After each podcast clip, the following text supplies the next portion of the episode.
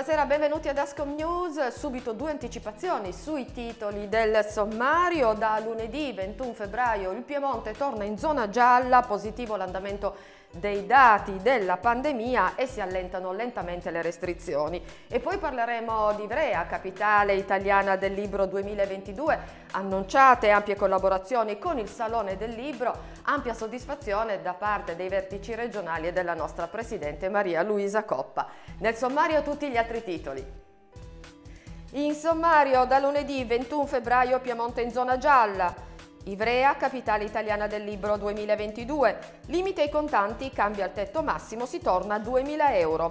Infine incentivi per imprenditoria al femminile. Buonasera, allora lo abbiamo sentito dai titoli da lunedì eh, 21, Piemonte in zona gialla, il positivo andamento dei dati riporta la nostra regione in zona gialla da lunedì, ciò vuol dire che per l'accesso agli esercizi commerciali all'interno dei centri commerciali non sarà più necessario richiedere il Green Pass rafforzato nelle giornate festive e eh, eh prefestive. E andiamo all'altra notizia, Ivrea, capitale italiana del libro 2002. La notizia deve riempire di orgoglio non soltanto la comunità eporediese ma tutti i piemontesi, ha commentato il presidente della regione Piemonte Cirio e l'assessore Poggio, un riconoscimento che premia la cultura umanistica del lavoro nella terra di Adriano Olivetti, un imprenditore ispirato dalla lettura dello studio in cui tutti gli italiani si riconoscono nel segno del lavoro e dell'ingegno. Ivrea in questi anni ha svolto un lavoro importante di recupero della sua identità. Questa assegnazione è merito di un grande sforzo degli eporediesi che si aggiunge a Torino e al Piemonte come territorio trainante nel campo dell'offerta turistica e culturale del territorio, ha commentato la Presidente Maria Luisa Coppa. La straordinaria eredità culturale e tecnologica della città viene così rivendicata senza nessun orgoglio campanilistico ma con forza propulsiva dal progetto di città capitale e come ispirazione di una visione che può diventare un modello all'altezza dei nostri tempi. L'attenzione alle nuove dimensioni digitali dell'esperienza culturale rappresenta un ulteriore elemento di forza che sarà messo a disposizione non solo della comunità locale.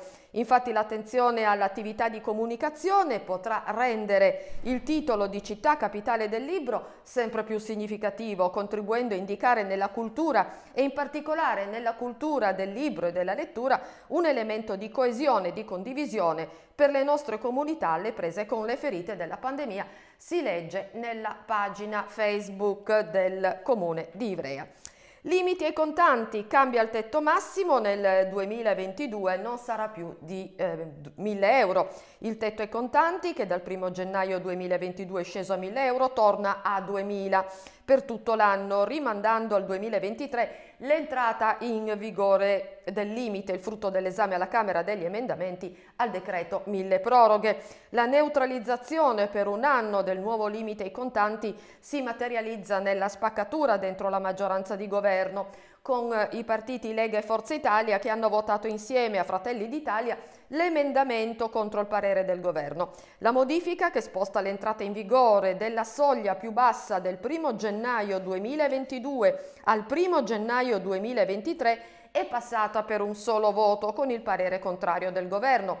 Per quest'anno dunque si torna alla soglia di 2.000 euro, a meno che le cose non cambino di nuovo in Parlamento con la conversione eh, in legge del decreto. Parliamo degli incentivi per l'imprenditoria femminile. È stata pubblicata nella Gazzetta Ufficiale il decreto del Ministro dello Sviluppo Economico Giancarlo Giorgetti che integra le risorse a sostegno dell'imprenditoria femminile con i 400 milioni di euro previsti dal Piano Nazionale di Ripresa e Resilienza. Si tratta di un intervento cardine del Ministero che mira a incentivare le donne ad entrare nel mondo delle imprese, supportando le loro competenze e creatività attraverso contributi a fondo perduto e finanziamenti agevolati.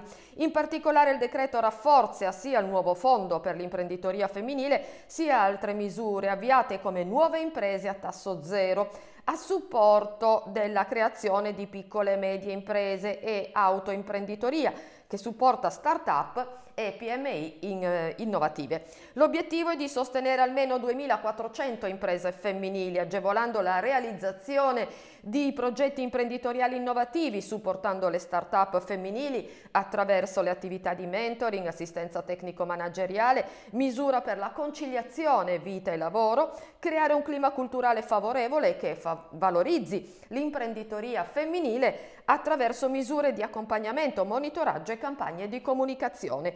Con un prossimo provvedimento ministeriale verranno indicati i termini e le modalità di presentazione delle domande.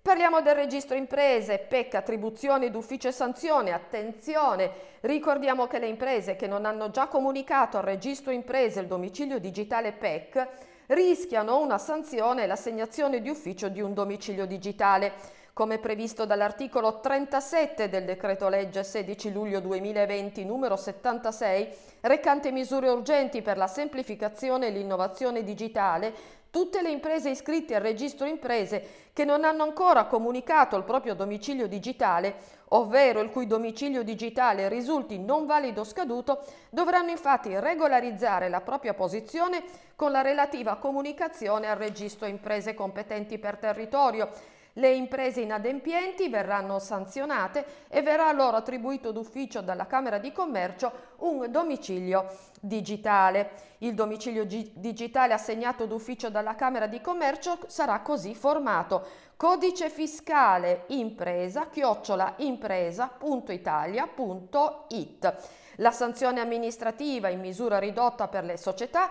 sarà di 412 euro, per le imprese individuali di 60 euro. Le Camere di Commercio sono prossime al rilascio d'ufficio dei domicili digitali alla contestuale applicazione delle sanzioni.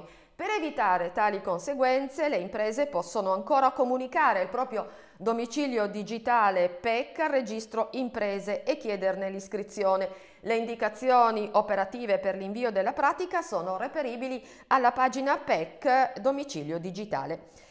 Infine segnaliamo due bandi rivolte alle microimprese del territorio del Canavese e delle valli di Lanzo il bando GAL Canavese per creazione di microimprese per il turismo rurale 2022 che concede un sostegno all'insediamento di nuove microimprese non agricole finalizzate a rafforzare l'offerta turistica valorizzando infrastrutture itinerari esistenti con particolare attenzione alle proposte di turismo accessibile con scadenza al 31 maggio 2022.